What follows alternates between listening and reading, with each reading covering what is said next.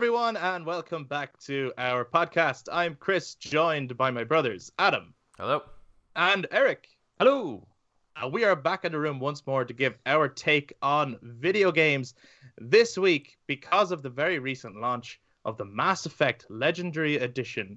We are going to be giving our take on choice based games because Mass Effect did a lot of things and it was special for a lot of reasons. But one of the biggest talking points about Mass Effect, or one of the things that resonated with people the most, was the choices. People always ask, Did you play Renegade? Did you play Paragon? Are you neutral? Who did you romance? All that stuff. And so, with that in mind, we will talk a little bit about Mass Effect as well, but we're going to branch off into choice based games in general. Now, obviously, all games have an element of choice, right? because it's like, hey, which weapon did you use for the final boss fight or whatever? So we're not talking about choices in general because that could that's everything. That's just games. Oh, there goes my discussion. yeah, that's oh shit. Scrap the episode. We're, we're really talking about games where your choices actually uh, shape the events of the narrative or have some sort of effect on the way the narrative plays out. Whether it's like a main function of the game, like some of the Telltale games, for example, or whether it's just like My favorite. Ah, Adam's favorite, or whether it's just like one big choice at the end of the game that gives you alternative endings, but it does actually have a big impact on the experience of the game. So, if you're watching this on YouTube, be sure at any point to jump down into the comments and share your thoughts on some of your favorite choice-based games, some of the hardest choices you've ever had to make in games, and also when you're playing Mass Effect, are you Renegade or are you Paragon? And if you're listed on audio platforms, you could touch base on social media, Facebook, Instagram, and Twitter at the Brothers Take again to let us know your take on choice-based games. As well, if you're listening on YouTube, be sure to give this video a thumbs up, hit subscribe, click the notification bell if you are enjoying this and if you want to see all of our future content. But without further ado, let's get into this.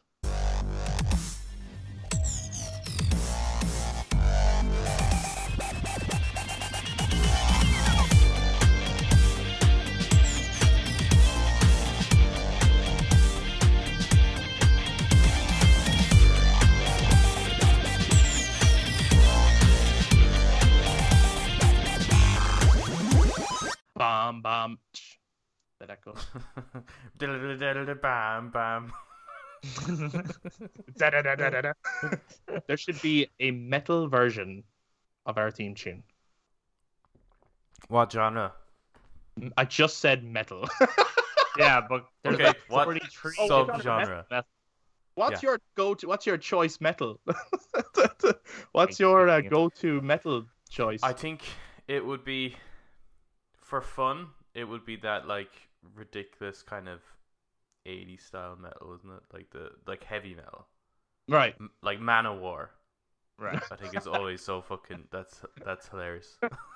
Yeah. Or That would be black metal because how can you take that so seriously? That's like that is so funny.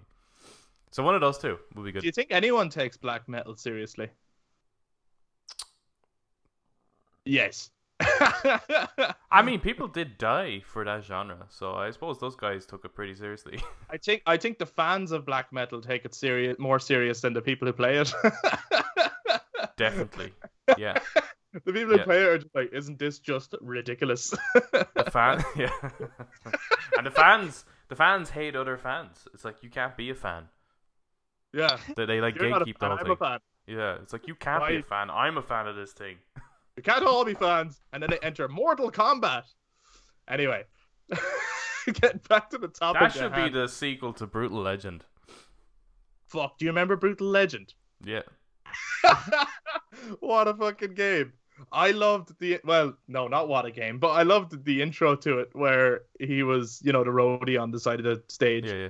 and there was the band, and they were doing this real pop punk. They had like a real heavy riff, and then it goes into like a pop punk song with rap verses, and I was like, that's fucking hilarious. and he's just like, "Rock is dead, metal is dead," or something like that. But I just love the little kind of like militia of headbangers, and they all have Yeah. like they all have like Corey Taylor nicks. a weird game. You know, there's a video on YouTube of Jack Black playing that, so go check that out because Jack Black does every so often game reviews. Yes. Downstairs. what's this, what's the name of his fucking channel again? Not Joe Blow or something, is it?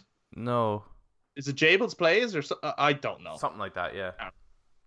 Yeah, it would make sense that it would be Jables. Speaking of playing, and before we get into um, the the topic of today, what are people currently or what have people been playing, just to catch people up on where we're at at the moment? Um, Eric, why don't you shock and embarrass the two of us on this gaming podcast with fucking hundreds of games or hundreds of playthroughs of games that you've done? All right, what am I talking about? I don't play games that much at all. uh, right. So them. at the time of recording, uh, Mass Effect has been released. Yeah. But we actually don't have it yet due to, um, I'm assuming delivery issues. I'm assuming like it seems the- to be delivery issues of physical copies because yeah, Yeah, there's yeah. no issue with the um, digital launch. Would you So- not just get it digitally, or are you just getting a special edition or something? I just wanted the physical copy because I, Right. I ju- I love physical copies and I I thought the artwork on the cover of of this new uh, edition Yeah, it's looked so fucking sick like so yeah I just wanted to have it physically Yeah. I mean, I just went with physical because I was like, yeah, physical. Let's get physical. plus we didn't know it was going to get delayed Delayed. No. It's Yeah. running gag with me at the moment so oh you wanted a game yeah you may wait you may wait Uh, but you didn't actually answer what you're playing Eric you just told us- Uh, well, at the moment, told us what playing playing. Resident Evil 8, as I am still waiting for Mass Effect. That is pretty much Oh, all yeah, I'm playing. Oh, that. and then I'm watching all the new stuff that's on Netflix as well. But let's not fuck around how many times have you beaten Village It's either four or five times. It's either four. How do you not know that? what the hell? It's either four or five well, times. I'm a guy. I get around. You know, I have a busy life. So Okay. I get around. Clearly, clearly, you've cleared a game in a week four or five times. Yeah, yeah, yeah. You're fucking Yeah. busy. Um, I obviously the last time we were recording, I didn't have Village. I can confirm I have since gotten Village and I have beaten it once. um, but that's what I've been playing lately. Um, Adam, I know you're a probably while before I get into it. yeah, you're the busiest of us, I think, at the moment. I still be gaming though. Oh, what have you been playing? Call of Duty Mobile, Hey, how's that going? really good. Yeah, it kind of makes me. I kind of would want to get back into like console-based Call of Duty, but I kind of feel like it's probably not going to be as fun. People I- said uh, that um Warzone. No, not well, yeah, people said good things about Warzone, but no, what was the newest one? Was it Cold War? Is that was called? Cold War was the recent one. Yeah. Before Yeah, that people, was the said that was pretty good. I know I had all those Yeah. bonkers fucking John Wick shit happening in first person. Yeah. Like, what? Yeah, Call of Duty Mobile just feels it, it feels like really stripped down and like COD 4 or Modern Warfare 2 a little bit. Yeah. In in its multiplayer aspect. Like there is battle royale, but I don't, I don't really play that. Um but the the multiplayer is really fun and the maps are similar to COD 4 and Modern Warfare 2 as well. They're um like the crash site one with the helicopter in the middle. oh, dead, yeah. Um, I remember actually there's one of the maps I can't remember the name of it, but I remember when we first got the Call of Duty 4, and uh, we would just do like local multi- multiplayer. It was like me versus you two. Right. And there was Oh. one map in particular which was like really really long in the kind of like a deserty area, and there was like a building where I would just constantly snipe from, and you just haven't like you just couldn't find me. And I think Chris, you got really pissed off. You were just like, "This is ridiculous. It's not even fun because you just kept coming out. It's like." That sounds like me, all right. but that map, uh, that map was in it. Um, Cool. Yeah, it's it's a good game. It's it surprisingly plays really well. It's probably Check the best game on mobile Really? Fucking hell. No, at so. the moment. at the At moment. moment. At the moment. Yeah. There's more to come. Um, okay, so getting on to the topic at hand today choice based games, which is obviously inspired by the recent launch of Mass Effect Legendary Edition. I mean, like, we're saying we're waiting for it, but like, we've played By the time this is out, we have it. Probably, but also, no, we've played these before. Like, we know what happens in Mass Effect, so it's not like you don't need to fucking like be like, oh, don't spoil it on us in the comments. Like, talk about it all you want in the comments. But um, in terms of Mass Effect, then and then we'll use that as a jumping off point. Um, when you play Shepard, Eric, I know obviously you've probably play them multiple times and you do multiple variations of it. But on your first instinct, are you Paragon or Renegade? Uh, Paragon on first, sort of, on first place. Uh, Renegade when it's Yeah. necessary, but mainly Paragon. Yeah, yeah, yeah. yeah, I, like I've never, I don't think I've ever committed to 100% one or the other, Mhm. which people often do. And even I find myself, no matter how many times I play them, making the same choices. Uh, like you, you, you would think it's like, no, I want to see what happens if something else happens, but then I'm like, ah, no, fuck you. You're like, no, I really like shooting this guy during this cutscene. You know, when you get one of those RTs that come up or something, and you go and die. Um, yeah, I find myself often making well, except for the romancing options. Maybe sometimes I would see what happens if he would spice it up. you know, yeah, let, let's you know, let's change it up. Let's see what happens. You know, uh, except for Miranda, because she can go fuck herself. I don't know why everyone likes Miranda. She's actually an asshole. Does everyone like Miranda? Yeah, she wears a Yeah. swimsuit outfit. Yeah, it's, people seem to like Miranda as What's a there not character. like? That's the- I think she's annoying as fuck. Plus, she has. I has wonder if they're going to be. Is that coming out on PC or anything? I wonder if they're going to get mods Oh, yeah. like Resi 8 Oh, definitely. Oh Jesus Christ! Yeah. Oh, I'd say, I'd say the mods are already out there right Um, now. For Resi 8 or for Mass Effect? Because Resi Re- 8, yeah, has yeah, some, the Resi some- 8 mods are hilarious. Uh, well, I've seen some of the ones of Lady D. Um, Yeah. I, I I don't know where the whole obsession with Lady D came from. Even even from that first trailer, like I actually don't know why she's been turned into this sort of a sex symbol online. Like I, I, I don't. well, I think it it's it's definitely a joke, and it's just like people like running further with it. Yeah. Is Like it it's hundred percent a joke? joke. Oh. I'd say yeah, I'd say it started off as like a slight kind of oh that's that's she looks nice to like being a, a, a joke to an extreme joke to going full circle of people getting so aroused by the joke. yeah, it's taken on a, a life of its own. Yeah. Adam, you've played two and three, right? Of Mass Effect. Have you played all of them? no, just one and two. I played the beginning of three. No, not the oh. beginning of three. I played as far as uh there's a thing with the Krogans, isn't there? Like a Jenna Yeah. chapter, yeah. yeah, yeah. So I played as far as there. Awesome. And That's like the best part of the game, man. You can't say, that's so good. So yeah, good. it is. Yeah, uh, it was really good. It was the bit where your man, um, can't remember his name, but he kind of sacrifices himself in the tower, doesn't he? Mordin. Yeah. Well, It's great. And I was like, hmm, that's pretty good. And then uh, just left it there. that. uh, I don't know if Adam. did you Well, you're have like- more?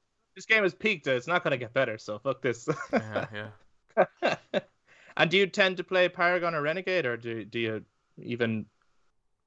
Yeah, I kind of what you do. um, yeah, I don't kind of actively go. All right, I want to see behind the tricks. You know, like I, I think that's why people might go. Oh, if I go full one way or full the other way, it's like y- you get to see what happens, and uh, I, I kind of just make my decisions of what I feel is right on the moment. Um, like what would make Shepard a good commander at that point in time? Yeah. Yeah. I What's kind the of feel... best Yeah, decision? Yeah. I feel the same way, to be honest. Um, Yeah. Which tends to be Paragon more, I find, because... Because you're a dick. No, Paragon is good. Oh, sorry. the Paragon other, is, yeah, yeah, Renegade sorry. is the best. Yeah, yeah, Yeah, yeah. No, it tends to be Paragon more because it's like, why would You're anyone still a dick. like, be, be loyal to this guy, or like be like, we need Shepard. Oh, he's like this, Yeah. the or he or she is the shining symbol of humanity, the beacon of hope and stuff. Like, it's hard to do that when it's like, Well, I'll fucking kill anyone who doesn't who doesn't listen. it to me. depends on Yeah. your um the background. I think that's one thing that's really nice with the first Mass Effect game is choosing uh, not just your backstory where you grew up, but also your reputation within the within the Alliance military.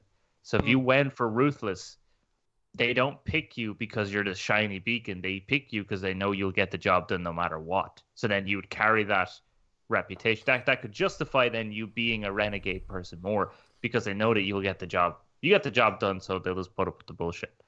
Yeah, I think the choices and stuff you make, um, they're a lot stronger once you've played from the beginning. I think.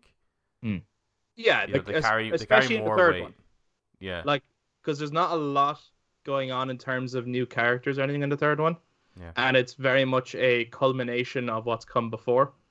and the choices you're making are kind of final choices based on running storylines. So I'm like really through- excited to see how they're going to make the first one decent. Hmm. Yeah, I, I'm interested to see like the little changes to the gameplay. Um, I mean I that think- one was easily the the least fun to play, Certainly, yeah. Great even story. though it had a great story, really Yeah. good story, and great characters. But I think it's probably my favorite story out of the three, but it's just the most. well, I know painful Eric part. loves that mind blowing twist. That, that Keepers. twist was so I good. suppose. I suppose. Uh, uh, spoiler alert if you haven't played Mass Effect. But anyway, yeah. Just in case you're about to say what it is. But Oh no, I, I wasn't. I was just gonna say. never mind. really I good. But revoked yes, my uh, spoiler. uh, but if well, we no, are, actually, there's got to be spoilers for all the games we talk about because we're going to be talking about certain choices and shit. So uh, just Um, just bear that in mind as we talk about games. I do know that they fixed the, you know, the tank thing that you were able to drive, The Mako. the Mako tank thing yeah, in Mass Effect One. I think they fixed the Thank controls for that. Yeah, that, I mean, that is the definition of tank controls, right? the fucking Yep. Mako. Oh, I hated it. I hated it so much. Like I, I've never finished Mass Effect One. There's a little sin of mine, and I love the Mass Effect series. But I, and I think I just then looked at a recap of the events, or I watched someone stream the end of it, so that I could see how it plays out. Because I was like, I am so invested, but fuck this fucking Mako. I hate it so much. And, I, and actually, the gunplay wasn't even that fun. That it's like even get it like so driving to the mission sucks and playing the mission sucks. But all the talking and all of the lore and the characters, that's great. And the music is great. So that's the and then obviously two onwards, it's like, oh fuck, they've fixed Yeah. everything. No Mako two. gunplay is amazing. But it's like Uncharted nearly, like it's a cover shooter game and it's great. Yeah. But I can't remember. Um, well, not, obviously I can't remember because I don't know what your experience of it was. Eric, did you ever have like what do you think was the hardest choice to make throughout the Mass Effect trilogy?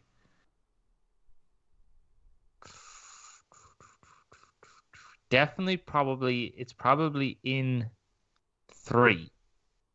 Right. Mass Effect Three does face you with a lot of, a lot of difficult choices, Mhm.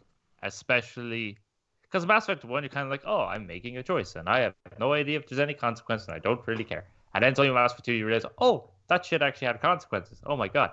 Um. Oh, that was a difficult choice, but I had no choice in that at that point. So that was tough. Uh, anyway.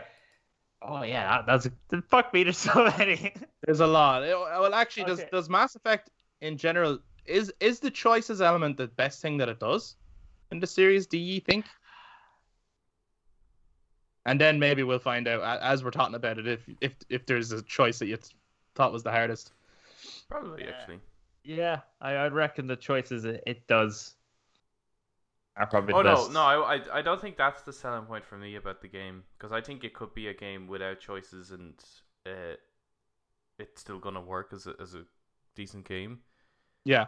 Um, but it probably is the best example of doing choice bases in, in games. Oh really? I probably yeah, I think so. Um, because it it it's not as um telling. I think. You know, like How- a lot of a lot of well, a lot of games, like um, Detroit Become Human, for example, is one that people absolutely love as a choice based game. Yeah. I feel like a lot of the choices that in that game, you can almost determine the path that's going to be taken by that choice. Oh, or you right, can right. pre- you can predict the story like yeah, you can predict where it's going to go. Mhm. Um, and uh, well, I felt a lot of Telltale are like that as well. But um, so th- with with Mass Effect, I, I felt it wasn't as easy to do that because the choices you make are based off of people's emotion and the time, not not people's actions. And it's Right. hard to predict how people are going to react in that moment. Yes. You might make a decision and you might feel like it's the right choice, but realistically, whether or not you were listening to the person you're talking to, they might react differently. And Yeah. that, I felt that was like, as I made decisions, I was like, surely this is going to be the right answer. And people blew up in my face. I'm like, what? Um, so Right. It's that Jack Miranda sequence. it is that Jack Miranda Effect 2. sequence. I think that's not that it's the hardest in terms of like weight or levity or No. anything like that, but if you don't have the right amount of stats one way or the other at that point, you're you, you literally have to choose between these two party members. Now I always choose Jack because I have a bit of a soft spot for Jack and Miranda can go fuck herself. But eh, at that point you are like, fuck, like I, I want everyone loyal because it Yeah. greatly um increases your chances of winning this last mission. And also it's a really annoying that you have these kind of like if you at that point lose one of them, There's no way you get them back. you can't get them back and they forever stop talking to you. And some of my favorite parts of Mass Effect 2 is just going interacting with the teammates and learning more about their character. But they literally cut you off and they go, Well, Shepard, why don't you just go talk to Jack? Yeah, it was. what- Uh, it's, it's not nicely handled, but it's, it's No, really there's no difficult warning. to predict. Yeah. Yeah, there's no warning for it. I think that one was the hardest choice that I've experienced only because I never ever get to a point where I can avoid that. And then I always have to go, oh, well, time to cut off. Basically, even if they don't die, it's like they're kind of not my teammates anymore. Like they don't want Yeah. anything to do with me. I have to cut them off. Um, it's obviously not the hardest in terms of. Well, Yeah, actually, no. fuck that. The hardest one is comes in Mass Effect 3, and it involves Tali and Legion. That's a difficult one. Yeah. That's a difficult one. That's a really difficult one. Yeah, see, because I, I have I have a few in my head, right? Yeah. So, what like one of them is from Mass Effect One, right? Well, two of them are sort of sort of from Mass Effect One, but one of those choices is again like the Miranda and Jack thing. If you don't have enough stats, you have to choose whether you're going to shoot one of your teammates or, you know, Oh yeah, Like, so if you don't have enough stats, yeah, one of your teammates, the Krogan Rex, will die, right? yeah. that's that was a pretty intense sequence. Uh, then you had in that same mission, and this is scripted, That's so it doesn't right. matter. Yeah, which yeah, yeah. You have to choose between two. Which of your teammates are you going to sacrifice for the greater good? And they're kind of your best mates throughout the game. Like they're Yeah. kind of um, well, at the time it was pretty much determined that depending on which uh Shepard you play as, one of these would be your love interest. Hmm. Um, and now actually in the Legendary Edition, I think they've um done it in such a way that you can romance either of them, no matter which version of Shepard you're playing. Yeah, I heard that. Yeah. So one of them is supposedly your love interest, and the other one then is supposedly your best friend. That's kind of the way to do it. And then at this moment, you have to let one of them die, and there is no way around it. As I either let the person you love die, or your best friend die. Go, and you're like, thanks, thanks, Bioware. really having a good time. Who do you always let? I bet you you always let the same person die, do you? Or have you tried it? I mean, when I'm when I'm male Shep, I would because you in first Mass Effect you weren't able to romance same sex. Yeah. Uh, uh, I think yeah, I, I would often not that I was romancing Ashley at the time, but just that I was I would usually save Ashley and I'd leave Kaiden to die. When I was fem Shep, then I'd save Kaiden and leave Ashley to die. Um, Because you know. because you know. uh, it's, it's it's it's a tough one though, especially when it's like uh, when you're leaving. If you have Kaiden with the whoever you have, Kaiden or Ashley with the bomb, if you leave them behind with the bomb, they're there on the ground beside the bomb with like a hole in their chest, or at least they're supposed to, while they're like surrounded by Geth, and then you just see the bomb explode from atmosphere, and it's like ah. Peace. Yeah, it's it's a good sequence. There's some great sequences and some great payoffs to a lot of the choices. The one with um with with Tali and, and Legion in Mass Effect Three is essentially uh, like it's rough. it's it's rough because um I can't fully remember the ins and outs of it, but it has to do with giving the Geth free will, doesn't it? Yep. It's allowing the the Geth to actually harness the Reaper uh, codes to give the Geth free will. And therefore the Geth will then be able to use that coding to improve themselves and help you fight the Reapers. But the Quarians are afraid not just afraid of that, but because the Quarians want to take back their home and the Geth would essentially be shut down at that moment. For just as like a split second, the Quarians decide that they're wanting to open fire on the Geth, and then the Reaper code kicks in, so the Geth are obviously going to fire back, and you have to, if you don't have the right stats, you have to decide essentially who lives and who dies. Or well, no, it's Between it's- two races, essentially. Yeah, no, sorry, it's you have to. It's Legion wants to. Legion wants to upload the Reaper code, while Yeah. the two races are firing at each other, and you have to. He's trying to save his race, and if but if you help him, and he makes a compelling argument, if you help him, and you don't have enough stats, as you say, to kind of uh, help both, the Quarian fleet gets destroyed, and Tali, who's one of the like Mass Effect favorites, kills herself right in front of you.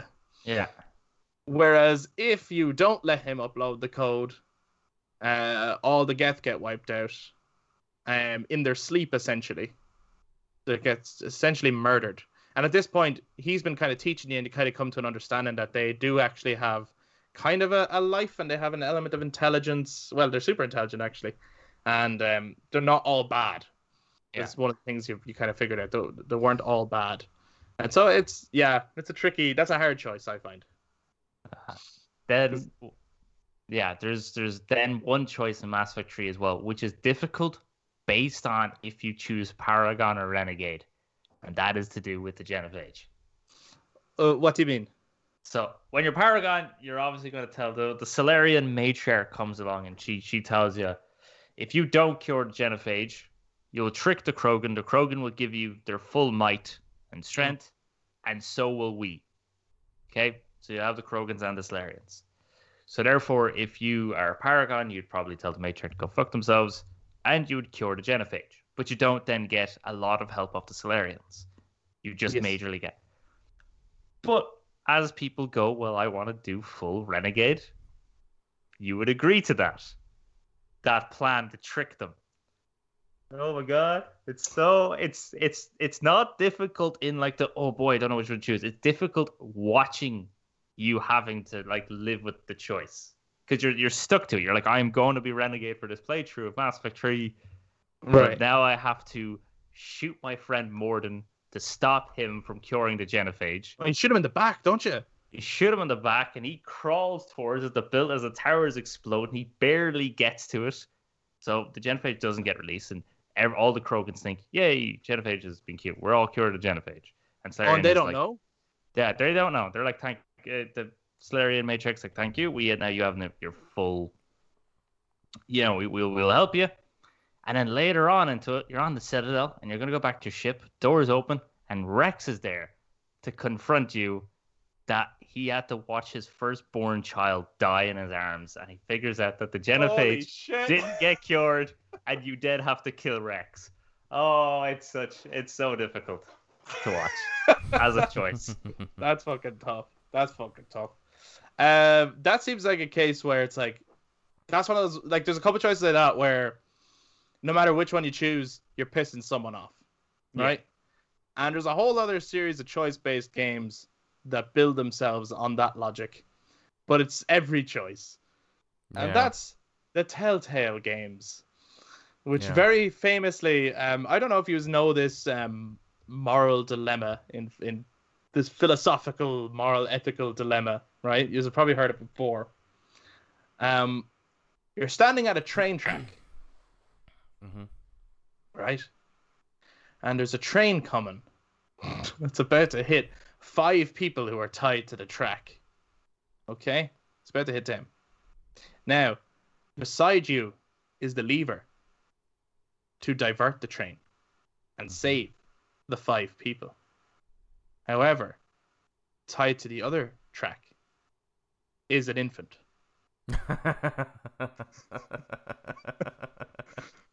And that's how a fucking telltale game works. Essentially, it does. Yes. it's like here's two bad choices. No matter which one you do, someone gets mad at you and goes, "Fuck you for playing this fucking game," and you go, "Thanks, thanks, thank you very much." Essentially, that's how the whole thing works. It's like there's two Yeah. people about to die. You, you save one because you need to do something, and then the other one goes, "You fucking asshole! She's dead because of you." And you're like, "Well, actually, the zombie killed her." I, you know, I, I actually didn't do fucking any. What the fuck did you do? Am I the only person here capable of making any kind of fucking choices? Well, actually, yeah.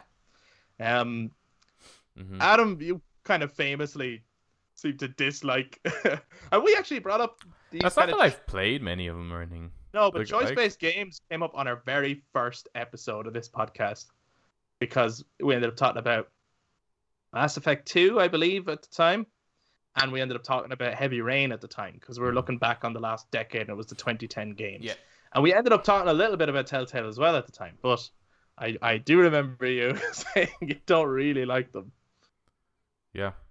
I, I, I never really understood why they're so loved Mm. because there's so much wrong with them. like there really is. They don't play well. They're very janky in terms of animation. they are very janky. the voice acting is piss poor. Not for Lee. Not for Lee from The Walking Dead 1. He's great. Why you just name one character?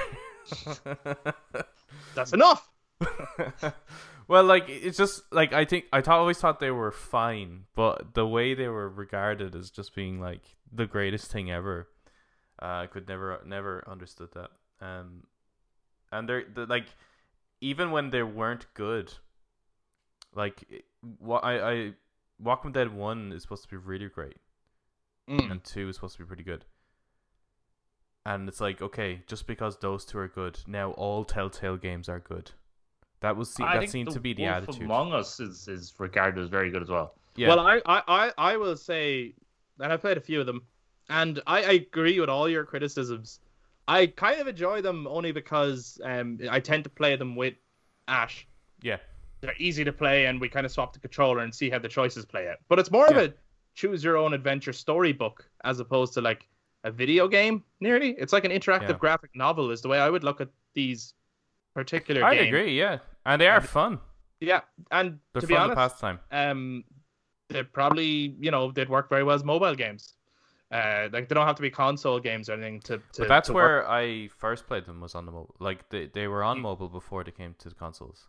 Yeah, yeah, Um, and that probably makes more sense. Yeah. Um, and the price was a little bit more fair, because on consoles they're like the same fucking prices, like God of War. It's like this what? Well, like I said that before, right? Where it's like, is it fair that all games are the same price? Um, you know, and it, it wasn't necessarily just that comparison, but there's some games where you just you do look at it and you go, is it fair that this is getting charged at the same? Pr-? Now, okay, some will sell more, so Yeah. that speaks for itself. But like, you know, there's a couple of FIFAs out there where you're like, man.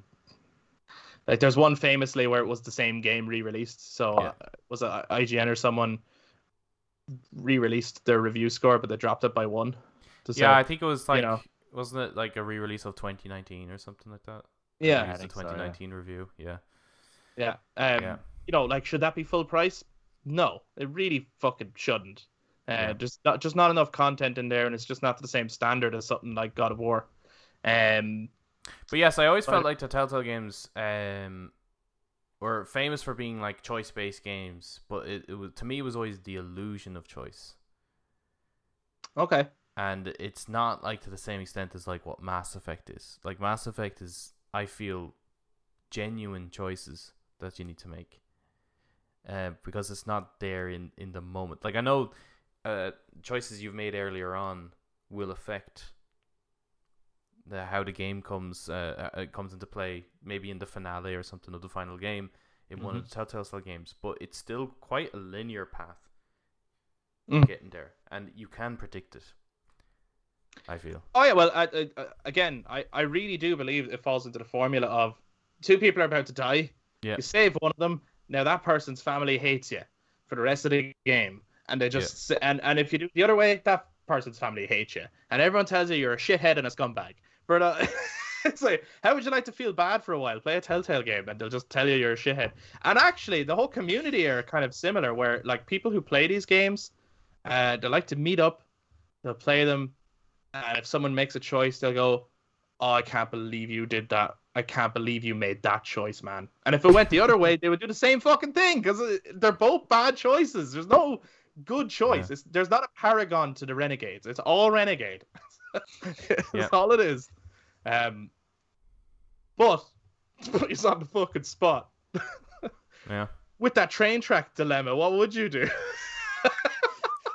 it's such a fucking stupid. Someone said that to me before. Comes up a lot, but it's a stupid thing. It's like, well, like, hold on, stop with the fucking that I only have option A and option B. Like, can I run over and untie the fucking someone? Like, Exactly. Yeah. There's a lot can I, more. yeah, like, how far away is the train? Um, can I call someone and say stop the fucking train? Can I, like, my immediate reaction would not be, oh, I gotta pull that lever. I wouldn't even think of that. That wouldn't No. come into my mind at all. I'd be like, fuck, someone needs to stop the train. That's what I mean by these like kind of. It's almost. It is the illusion of choice because you're being. F- you're essentially being forced to make a decision based on one of those choices being something that you just wouldn't do. Yeah. Right. Now, in that situation, both choices are hard. Both both of them are really hard. Yeah. But if it was five criminals and one infant, Yeah, now, now you're looking at, yeah. The, well, Right. the other thing is that's not you a can- choice, though, is it? Really? That's No. it's it's making you choose to save the infant, like essentially. Yeah, well, the other thing is the so if the train is automatically going towards the five people, Yeah. then you're like, all right, is my by not pulling the lever, am I responsible for the death of those five people, or is it the person who tied the five people up on the fucking train track? Yeah. Like, what did I do? I witnessed the murder. I did. I didn't commit the fucking murder.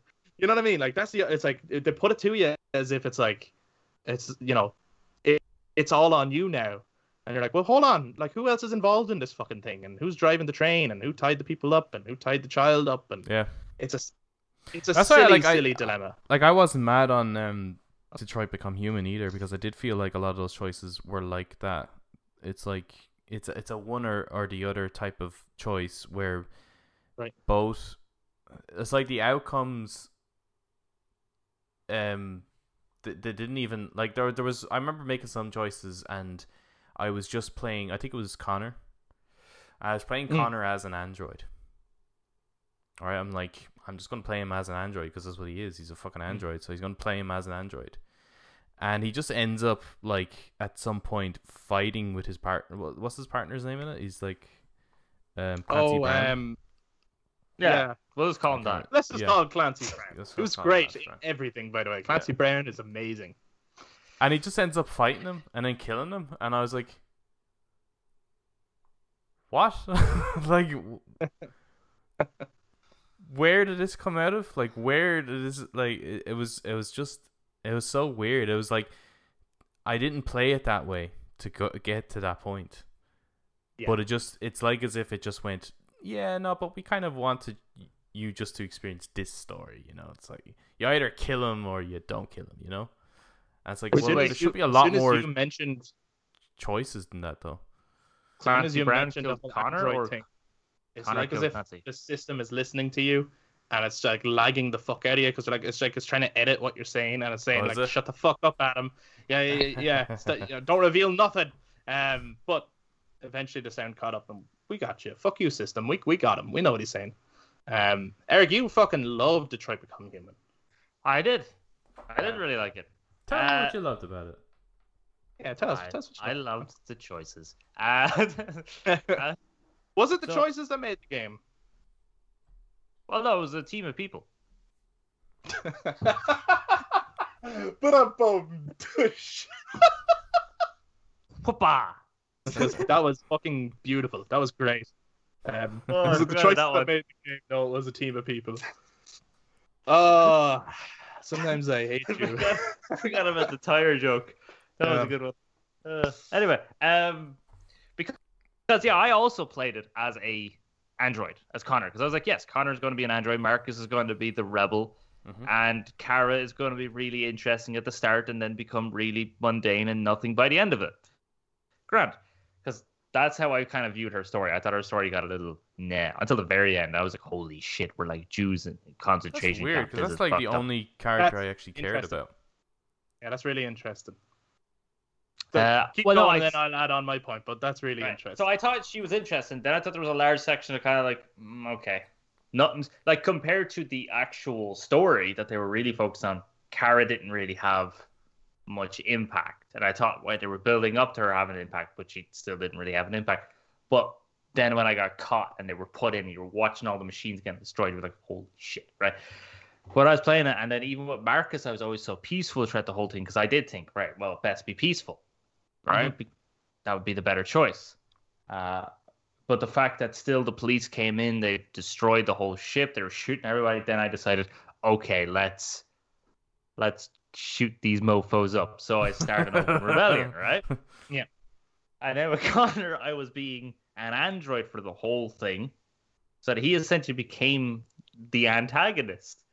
Oh god, I had to make such a hard choice at the end because Right. I did. And by the end of it, Clancy turned on me, and I shot and had to shoot and kill Clancy as Connor.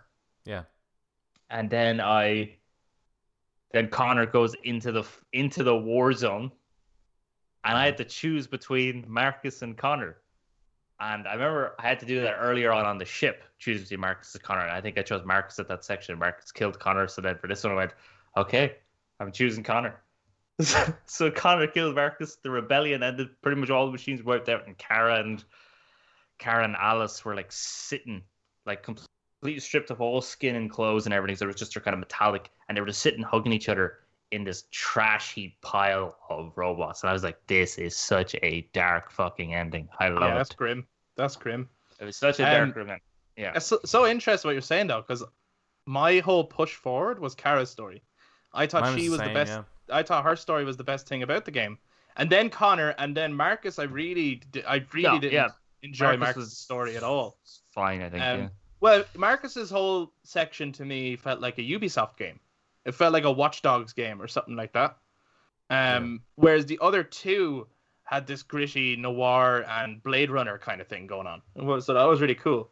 And uh, honestly, um, I enjoyed the game. I don't think the choices made it though. Like it's cool what you're saying about like that if you know if you go down one path, you can get these dark, horrible endings, or you can get a very positive ending. Um, but ultimately, I felt like they could have achieved that by just at the very end giving you one choice with an alternate alternative ending. You know, games that do that. Um, I don't think they needed choices in this game. I think they could have No. told a straight narrative Easily, and yeah. it, um, it probably would have been more interesting because the best thing about the game is the little twists and turns that happen that are scripted, that are not choice based, versus their other game. Um, well, not their they've done other games previous, obviously, but I think their other like this was their best game since Heavy Rain, if you ask me. Uh, Heavy Rain, the choices seemed to really matter, to really shape the narrative. Like you can play it really differently. You still get that big twist either way. But like you can lose characters at certain points in the game or you can lose you can have a totally different section. It's like, "Oh, I never went there. What are you talking about? That never happened for me." Um in Heavy Rain. Um I thought they handled choices better in Heavy Rain. Hmm. But they had a really interesting world in Detroit.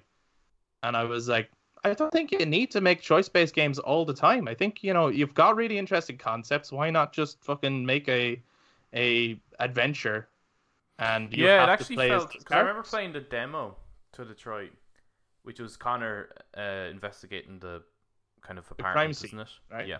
Yeah. Yeah, yeah. It was I kind remember of cool. playing that, and I was like, "Yeah, I don't know. I don't know if I want this game because it felt dated."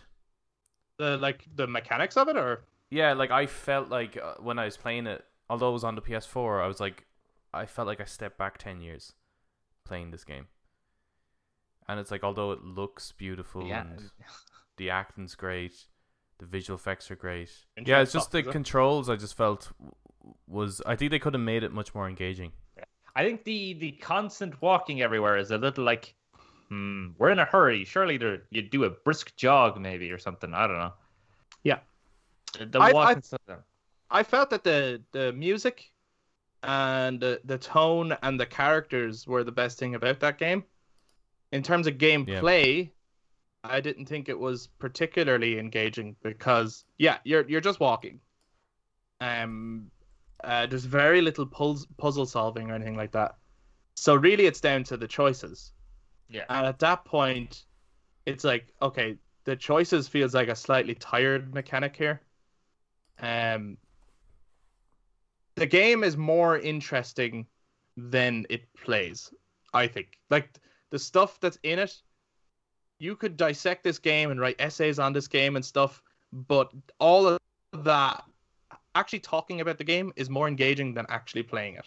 That's what that's really how I felt about the experience of I, it. I like I think like uh, Adam, Adam said uh, the same about the game before. Is that in in terms of its its theme, it's not a new theme. Right. Yeah. Yeah. So like, but it's like it is a, a theme that you can't talk about age. But I remember I was uh, when I was in college, the three of us stayed up until. Anyway, I think we started at six o'clock. We didn't finish until about like one o'clock. We played the whole thing from beginning to end, and it was actually really fun because there was three of us. So one of us was playing Connor, the other one was Yeah. playing Marcus, and the other one was playing Kara. Just watching the decisions and everything, and all the choices. I cannot remember. I think I think we I think the person who was playing as Connor made Connor deviant, so broke free from the code and went against them, and we won. I think we we got freedom. Kara crossed the border, and we we we had all the uh, the androids freed, and it was great. It was amazing. But there was a failsafe in Connor. Do you remember Connor's handler that he kept talking to?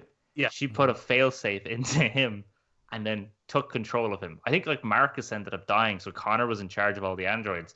So the failsafe went into him, and then he was essentially going to take over all the androids and make them obedient again. And it was Right. such a twist at the end. It was it was really good. But yeah, I, I suppose. Uh, No, and I think a- that's actually one of the most fun way to play these choice-based games is if you have a group of people, you give them a Mm. character each, and suddenly now it's not that you're kind of like, especially in a game like Detroit, actually, where it's like you're you're not Connor and you're playing against yourself al- almost, and you're like, shit, I don't like, am I making drama for the sake of drama or whatever? Whereas if someone else is playing it and they're like, no, fuck you, I'm gonna fucking catch you, and then you're playing as Kara and you're going, no, fuck you, I'm gonna cross that border that's a really fun way to play that, and that'll come up in uh, another choice-based game that I'd like to bring up shortly, which is one of the most fun ways to play that game. But for the moment, because this is developed also by the guys who made Heavy Rain, I can't talk Mhm. much about Beyond Two Souls. I don't know if that was as choice heavy, was it? It is, but it's kind of similar. Like, yeah, it's Um, very kind of you're you're going to get there. yeah, you No see, I think what. that's what, ma- like, and uh, that's why I think Mass Effect is one of the best in terms of choice-based games, and Heavy Rain is because the decisions you make, like Heavy Rain, I think is so much more powerful than Detroit, because the decisions you make are like uh, uh, uh, between human beings. It's just conversations between human beings. Sometimes there's an action piece where you have to make a decision. Uh, Yeah. but they there are very few. Most of the decisions you have to make is like, what do I say to this person, and how is that going to affect, you know, a decision going forward. Whereas Detroit to me was like, that's why I preferred Kara's segment over the other two, because Kara is constantly trying to say something to look after a kid, and Mhm. that to me is way more interesting than Marcus trying to set up a fucking rebellion, where everything is like action based decision. And in an action based decision, you've either got you do the action or you don't do the action. Whereas in a conversation, there's just an infinite number of ways that you could have a conversation with someone. Yeah. I think that's much more interesting. Well, he- Heavy Rain is a shining example of, of a choice based narrative. The killer could die. The killer could go to prison. Someone else could get framed for the murder. You know, um, we talked like 38 endings or something like that. I think there's like the Crazy. same amount for like Detroit. There's about 38 endings for like Detroit as well. Like, but And when people say that as well, like that, it always that sounds like oh that's crazy, but it's always really it's subtle variations of the same ending, really. Like you know, hmm um, Yeah. but I do think that I think Heavy Rain was the first um proper choice. choice based narrative game that I had played. Um, no, not that it was the first ever choice based game. There's loads in the past. And I suppose those choose your own adventure games Yeah, they're is where choice-based. these kind of came from, right? And those old Yeah. PC games where it's like, you know, you you're given these choices, whatever you choose, it takes you a certain way. Or even look at those like Lone Wolf books or something. That's right. like Yeah, that. let's Right? say that. Yeah, lone- That's where these thing these games came from. In a similar way, where like RPG games came from old dungeon crawlers and stuff, or board games. They're all based on like experiences that have come before. But Heavy Rain really worked for me because there's an investigation, there's a mystery, there's um, you know, the this noir drama thing going on. Um, Yes, yeah. and the choices really matter. They really, really matter Yeah. in terms of actually solving the crime and seeing will the killer get?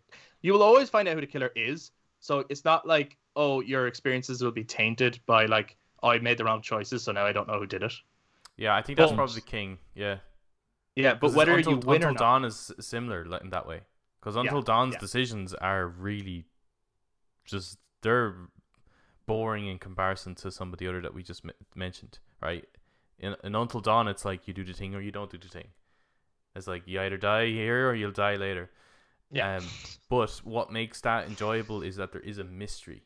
So no Mm. matter what you do, even if the decision you make is bad, you'll you'll get some sort of satisfaction at the end because there's a mystery to, to be solved. And Detroit See, I- didn't have that. Yeah.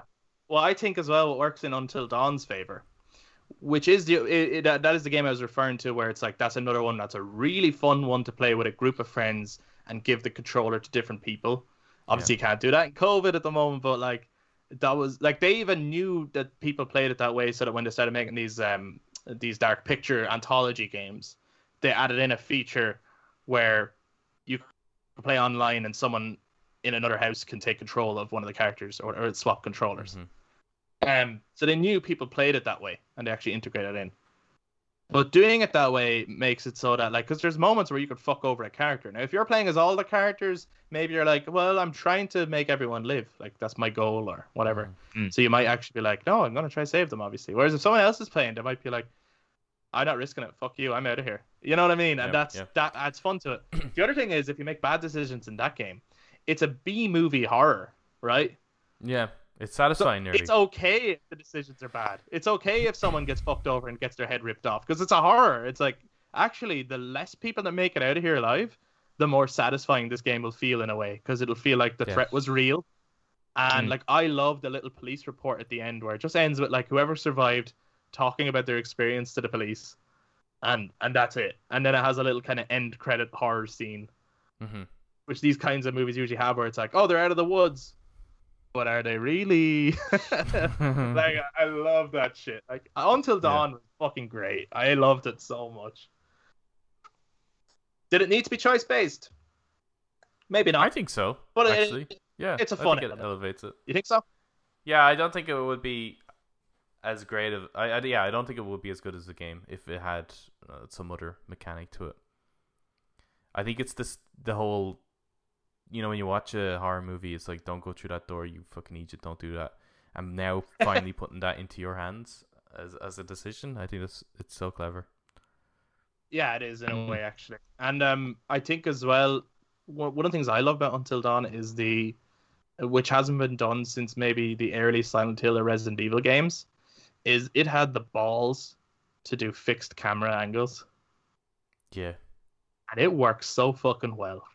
Like it works Yeah. really well. I remember being obsessed with the way the camera was used in that game because it would do things like the camera is at a certain point that you don't want it to be at, and something would be running on a pipe or something in the it- like it. Yeah. It didn't do it in such a way where it feels like tank controls or just shit controls. It did it in such a way where it's like it was just building a mood and an atmosphere. Fucking love Until Dawn. I'm playing that anytime. Fucking gonna play it now after this part. No, I'm joking. I might. Um, what what what would be your f- favorite choice based game that you've played? You know I'm gonna ask this. I have to ask this. Yeah, and I'm gonna say Mass Effect. Yeah, but which one then? Oh, you. Dick. oh, now, you're such I- a paragon. I would like uh, no, but I'd like to as well. Like throw it out there. It's uh, not necessarily which of these games is the best game, but for the choices, like that the choices were done the best, or it was the best um game I've played where the choices felt meaningful. Do you know what I mean? Like the best choice based game versus the best actual like overall package. Get what I'm saying? Get what I'm saying to you? I get what you're saying to me. Just don't like what you're saying to me. Uh, uh, it would still be Mass Effect. Um, which one is uh, uh two? When it comes to choice space, it'd be two. I I, I think I agree with you. But I'd like to hear your because. I just didn't know because was coming. But no, no, that's it. Now, just leave stop it there. there. No, no, I'd love to hear your because. Because why? Uh, because it has both uh, a grand scheme choice to the actual story and and to the people and locations, For instance, like at the end, you can choose whether to destroy the collector base or just purge it of all life for Cerberus to get at it.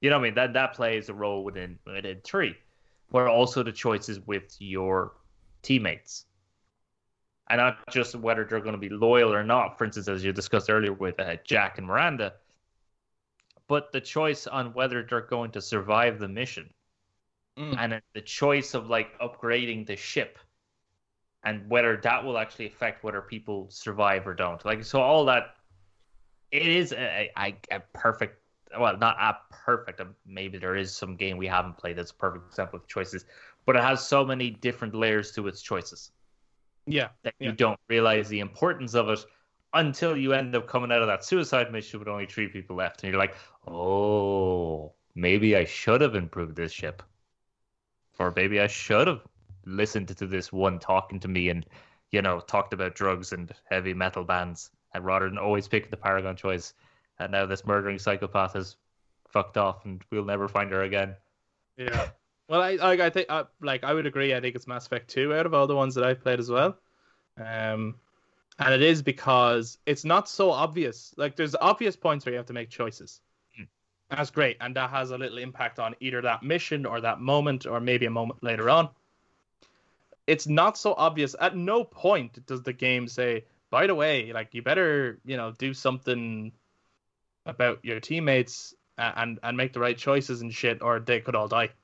It doesn't actually give you that warning or that heads up. And whenever teammates die in the first game, like you were explaining earlier, it is usually like it's a moment, it's a choice at that moment, and you actually know you're choosing whether one of them lives or dies, right? Yeah. It's that A or B option. This time around, like I remember playing Mass Effect 2 the first time, and I was kind of just like sailing through the story and enjoying it or whatever. And I got to the end, and I was like, "What the fuck is happening?" My ship got fucked up. Everyone got fucking killed. I was like, "What? What is that supposed to happen?" Like I didn't even know if that's supposed to happen. And then you find it's like, no, that's because I haven't been like, like I haven't been really doing my job as commander on this ship, and it has cost my crew. And then even like deciding, oh, who should go into the vent or something like that, right? And it doesn't say, oh, if you pick a certain person, they'll die. It's just who do you want to pick, and depending on who you pick, could they could die or they might not die. Um, if you made a lousy choice, like, oh, I'll put that person in the it's like, but they're actually not good at like engineering or whatever is required there. So actually, they have a really bad chance of pulling off what you want them to do. It's like if you're not using people and their strengths and stuff. So, and then there's like bigger, more meaningful choices that can actually catch you off guard. But it doesn't kill your experience. It actually, like, I was kind of happy when I got to the end and I only had three people because, um, like, I think when you know how how to save them all, that's cool and all because you want them alive for the third game. But at the same time, it doesn't as it doesn't feel like a suicide mission as much when they all live. Whereas like when I got out the first time with only three people left, I was like, holy fuck, like that was intense, and I lost a lot of people that I I'd grown attached to that I cared about. So yeah, I think it does it really really well. Um, Adam, what was your favorite choice based game of the ones you've I- played? Heavy Rain, uh, definitely. But I I do love my my favorite type of choice based games are games that aren't obviously choice based. So, Bioshock. oh yeah, Spec Ops: The Line. You don't expect them to have this element of choice, and because that's not their thing. That's not really their selling point. Mm. But there is choice within it that gives you Mm. different endings depending on what you've done, and I I think that's really special because there's more to it. It's similar to Mass Effect. I mean, there's more to it than just choice. You know, there's other gameplay elements to it that keeps it really interesting. Uh, on top of the choices that you can make, which uh, just adds replay value as well. But there's something special about that when you play in a game and it, it, it does actually matter what you do in it. Oh yeah, definitely. And again, and that's like at the beginning when we were talking about like when we're saying choice based games. Obviously, all games have choices. Yeah. It's it's about these narrative choices that shape the the kind of experience. Um here's a difficult one that always came up, but I'd love to talk about it just because it's a game that we all love, right? Um Metal Gear Solid One famously oh, had Oh, yeah. a choice at one point. It didn't really warn you, did it? It was like No. didn't really warn you, but then you realize that it's like if you could put up with the torture scene, then you could save Yeah. Meryl, and if you give in to the torture, Meryl dies. Yeah. Fucking genius. And on top of that, depending on what you choose, depends on the special item you get at the end of the game. That's right. Yeah, Save whether you get the bandana or the stealth. If you save Yeah. Meryl, you get the infinite bandana, but if you sacrifice her, you get the stealth camouflage. It Wow. made it made you want to do both, right? Yeah. Yes. Yeah, yeah. Well, you didn't Does it- want to kill her. no, we It's didn't know when you were when- gonna, did you? Yeah. No. And uh yeah, I don't think I, I definitely in my first playthrough I I saved her. There was no way I was gonna give up on that. But then when you realize what you can get if you do let her die, it's like, oh okay, I'll play it again, and she can die this time. Interestingly, in my first playthrough, I didn't save her, and I didn't know that Okay. giving in meant she dies. would die. I knew because I'd seen you play it before, um, or or at least parts of it, and I knew that Meryl can die, but I didn't know what was the Trigger. the yeah, I didn't know what was the deciding factor. I know Ocelot says some stuff that kind of alludes to to the possibility of it, but I didn't realize that. that I was just like, I was young and I was like, "Fuck this! This is hard." Like Yeah. gave in, and then and he actually like. It kind of plays out a similar way where Meryl is tied up on Rex, and Liquid literally says, "You know, you, you if you can get to her in time, you still have a bit of time to save her." hmm The only difference is once you beat Liquid and get over to her, you start shaking her and stuff, and sh- she's she's not alive. Versus when she, and so it's only then that first time that I realized I was like, oh shit, what did I do? What did I do wrong? Like, why is Meryl dead? And then you know you realize that it was, it's all based on that torture scene. Such a good, it's really really good. Like it's it's such a cool, because that's not an a choice based game No. No. and yet it threw in a, a curveball like that. You know, It's probably it it's really the cool. only one that really does that. I know there are choices throughout Metal Gear, Mm. uh, but not like that. Not something that changes the outcome of the ending. You Yeah. know, and obviously there's choices in how you defeat bosses, for example. yeah, yeah. Yeah, Again, I, I mean, Snake Eater hasn't like there's different, like, I mean, different openings. Like, really, it's like you have a different face on. But like s- the end, there's like loads of different ways to um. oh, like the ocelot. How the ocelot thing plays out can play out differently. The No, Ocelot he like the if you boss at shoot at end, him, if is you it? purposely and miss- yeah, I also mean the boss, the end, The the, end, one, the sniper. There's like Oh, four sorry. different ways yeah, yeah. of Five, defeating I think. him. Yeah, that's a tricky one. Uh, yeah. Uh, that's a real. Oh, you really got me there. Uh, there's a choice in the prison whether you go to sleep or not. That oh, like the Castlevania sequence. I love that. That was so fucking cool. yeah. Is that actually from one of the Castlevanias? Because it looks no, weird. it's it's not. No, um, It's just an but- inspired. Yeah, I yeah. thought it was, I thought it was Devil May Cry inspired because you're going through a very similar sort of city street thing. You got these big police It's guys. city. that got- It's Is a it not? it's a no, it's a like a prison. it's a prison. Yeah, you wake Oh up yeah, in well like it's, it's still like that sort of modern urban idea, and you're fighting these weird zombie police officers, and you got these two hook blades. The reason it's Castlevania inspired though is because it's Konami. Ah, Not, not And I believe wasn't not he the producer of the Castlevania around that or one that came out on PS3, wasn't it? I mean, he could have been. I'm sure at the time they were getting him involved in everything. 'cause he's just what a- a that was a nice looking game. That that one was it Lord of Shadows or something. Uh, yeah, I'm gonna say That was yeah. a nice looking game at the time. Yeah. I'm gonna Oh, agree yeah, with that you. That looked pretty cool. Yeah, yeah. No, Lord of Shadows hadn't come yet. Not by Snake Eater. I don't think. No, no, no. It, wa- it was Yeah, on PS3, PS3. so it, was, it would have been. Oh yeah, on the PS3. Yeah. Yeah. yeah. Um, is there a game that has had choices that just felt tacked on or unnecessary in your opinion, or it's like, oh, this is just here because people like this kind of stuff, but it's not. It's not necessary. Horizon Zero Dawn is the first one that pops in my head. Oh Yeah. yes, the dialogue choices, which makes Yeah, you have sense, dialogue yeah. choices, and you're like, yeah. Okay, you not just What? that feels to me like an untapped. I I think they were. I think that's going to play a big role in the next one. I'd say Yeah. it was possibly uh either running out of time or they Mm. were just experimenting with it and getting it built in. But yeah, that felt Well, like it seemed like any consequence in it. it seemed like th- that's just designed as like you could find out more if you want, but you don't have to.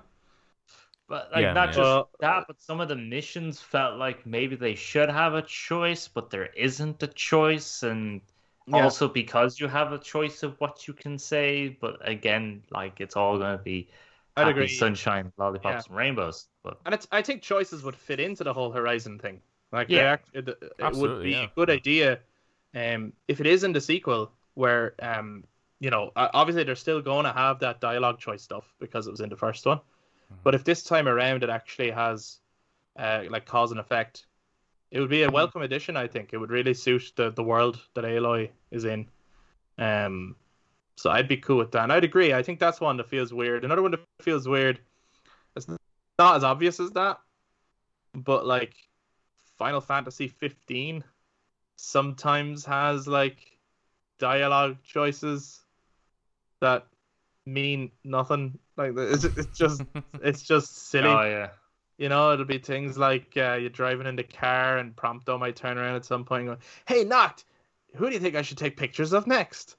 Uh, like, you're like, what, does he not just automatically take pictures of everything?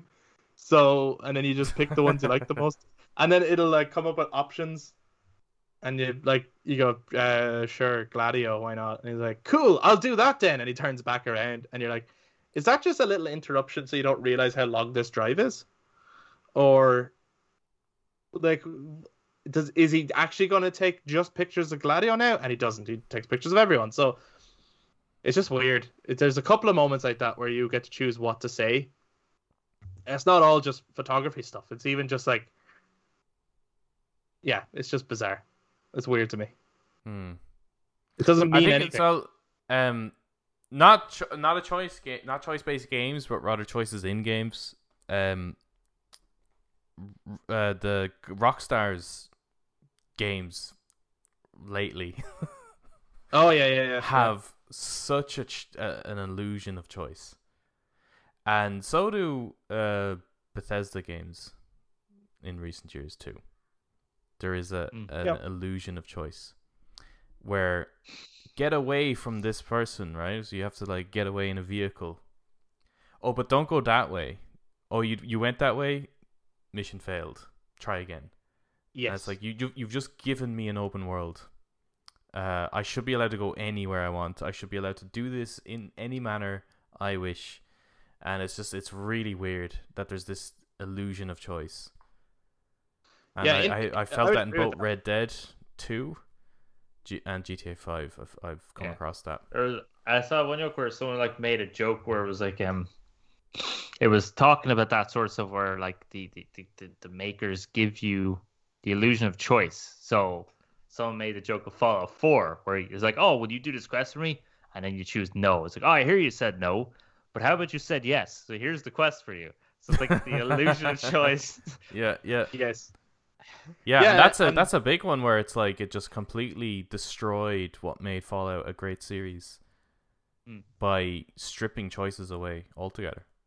Pretty much. Yeah, and I actually, um, funnily enough, um, because you would take RPGs, there's lots of choices and things, and there is, but there's choices more so in terms of what path you want to go down, what quests you want to take on, and that kind of stuff. But it doesn't Yeah. shape the narrative. And in a way, I don't, I wouldn't even include Skyrim in a choice-based game. Like it's worth discussing, but I don't think it falls in that category.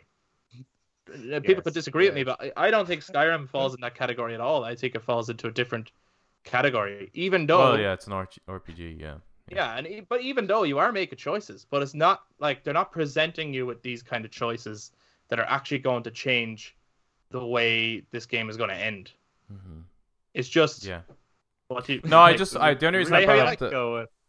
The only reason I brought up the Rockstar ones was just because, uh, in a similar way to some of these choice-based games where it shapes the narrative, it's like Yeah, an yeah, yeah. illusion of choice, and it's kind of a similar thing where it's like, you know, we're going to allow you. It's like just the the objective is get away from the police, Um, but we f- failed to mention that you have to get away from the police by following the exact marker that we've just given you on the map. And it's like previous GTA games weren't like this. Like it's like as as you develop things and things are getting much more. It's it's almost like a okay. We need to make it way more cinematic. Well, the Mm. only way we can make it a cinematic experience is if we curate it and it has to follow a very specific path. Because if you go off that path, then it's no longer cinematic. It's just a game. And I think Mm. uh, The Witcher Three probably does like a fantastic job of giving you choice Yes, yes, it does. in how you play Actually. it. Yes.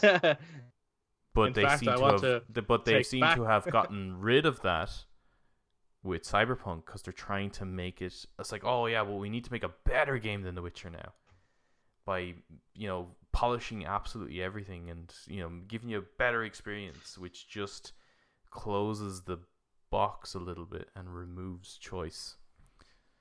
Well, can I ask Eric which which one of those games by CD Projekt Red are a better choice-based game, The Witcher Oh. Three or Cyberpunk? The Witcher Three, And why is that? because it's a better game. Uh, not just that it's a better, not just that it's a better game. Yeah. Uh, Because I like it more. Yeah. because it's better. Uh, because the actual choices do actually affect things, or at least it's way more noticeable that it has an effect when you choose something. Right. Because I feel Yeah. like that, like The Witcher 3's selling point, right? Um, as far as I could tell when it was coming out, it wasn't that oh check out this choice-based adventure. That wasn't the selling point. That's just an element of the game. The Hmm. the selling point was why don't you be this badass monster hunter and hunt monsters in an open world? You're like, Yeah. cool, I'll do that. Whereas Cyberpunk, I felt like the selling point was, you know, make your own choices and be, you know follow your own path and see who you're going to become in this city. Yeah. Yeah, I felt like that was the a whole goal of that game. And then it was also a first person shooter, which is a really bizarre choice. Yeah. Am I right? correct. That I remember that being that that was uh that was in the advertising of the gameplay. It was like, oh my god, look at this mission. You can have so many different ways of tackling. it. I was like, oh my god, I'm gonna believe everything you tell me because you gave me the Witcher Three. And that was great. I had to go, wow, that one mission does have loads of choice, and then every other mission afterwards doesn't. right. Right. Uh, apart from the end, the last mission has lots of choices depending on what you choose. But um, Yeah. But I that, mean just the narrative choices, not even just like the mission to mission stuff, but just the like talking to people and that kind of thing. as in how they will in- react to you and stuff. I Yeah, don't like- think like- you can talk to people though in it. I think there's Well- very specific people to speak to. Yeah, Am I right? Yeah. yeah, yeah. Y- y- It's like the generic, like you know, in like in Skyrim, and you go up to like Like a shot. yeah, I mean, yes, like three shots at this point. But yeah, you- when you're in like, um, what's it called? Winter White Whiterun. When you go to Whiterun and you go up to Nazeem and you press the speak button, and all he says is, "Have you been to the Cloud District? No, because you're super poor and I'm a rich douchebag." You know, and he says that. yes, Yeah. yes. That's- uh, that's in, the in not so many words. Yeah, yeah, yeah. That's like the equivalent of of Cyberpunk, where you go up and press talk, and it's like they say something random. I don't know. They don't say anything iconic. So, but So wait, is at there least moments in Cyberpunk where you have to. What I mean is like, much like in say Mass Effect, like we were talking about earlier. Um, choose where what it's to like- say. Like, no, not just choosing what to say, like choosing what to do, and it'll have consequences. Does that not happen in the game, or Um, it seemed like that's what they were selling? It seemed like that was the point, was that you would have to make Sometimes. a choice. There was there was sometimes that like I think there was one point I was supposed to buy like a like a particular spider bot for like a heist mission. right. And I just didn't really like the guys I was dealing with, and they wanted me to like smoke some pot with them, and I was like, yeah, no, I don't want to smoke any pot with you. Uh, and then I think they were just getting in my face and annoying me, so then I went, all right, fuck this. I had to pull out my pistol and shot him in the face, and then I had to kill everyone. So that was an interesting. But that was you did the the game didn't say like do this or that. Then no. Does the game do that? That's what I'm asking. Yes, the game gives you choices and then you choose the choice. Right. That's all I want to know. well, why didn't you say that? You're making it I- awkward. The whole episode say is that. about choice, Eric. I We're talking about choice- Skyrim. Is no, I'm talking about Not everything is fucking Skyrim. It should be. Welcome to the Skyrim podcast. yeah, Man, that 10 year anniversary. I'm is proud. up. I didn't bring it up once. It wasn't me. I didn't bring it up at all in this choice Chris based. that brought it up. I'm sorry. Yeah, so I'm I'm, proud of Anyway, myself. Witcher- You did, actually no. You What? fucking did bring it up. You No, said you know like in GTA I or mentioned- Skyrim or No, I didn't say Skyrim. I said Bethesda say that. games. Oh, you said that. Oh, and you I said was Bethesda, and referring, I and I was I said referring to Fallout. Yeah, I Okay, said. Okay. and that's why I Good. said Fallout 4. Okay, the jury is in. The because that is one of the the I'm criticisms of of Skyrim was that Oblivion Mm. had more choices. Yes, some people prefer Oblivion for that reason. Yeah, Yeah. they're wrong. No, I'm joking. So there there there is like a deterioration of like the, the choices you can have because Morrowind is supposedly had even way more choices than Oblivion. So it's like the more and more they try to polish that shoe, it's like you, there's only so many ways you can wear it then. Yeah, but there there also is a sense of if you give too much choice, because I think I played a game, Divinity Original Sin 2. I was playing that on PlayStation Now. Some fucking name. yeah, yeah. And it's it's a very choice based, very D and D inspired game. Right. So no objective can be handled specifically one way. You can do loads of things, loads of different things.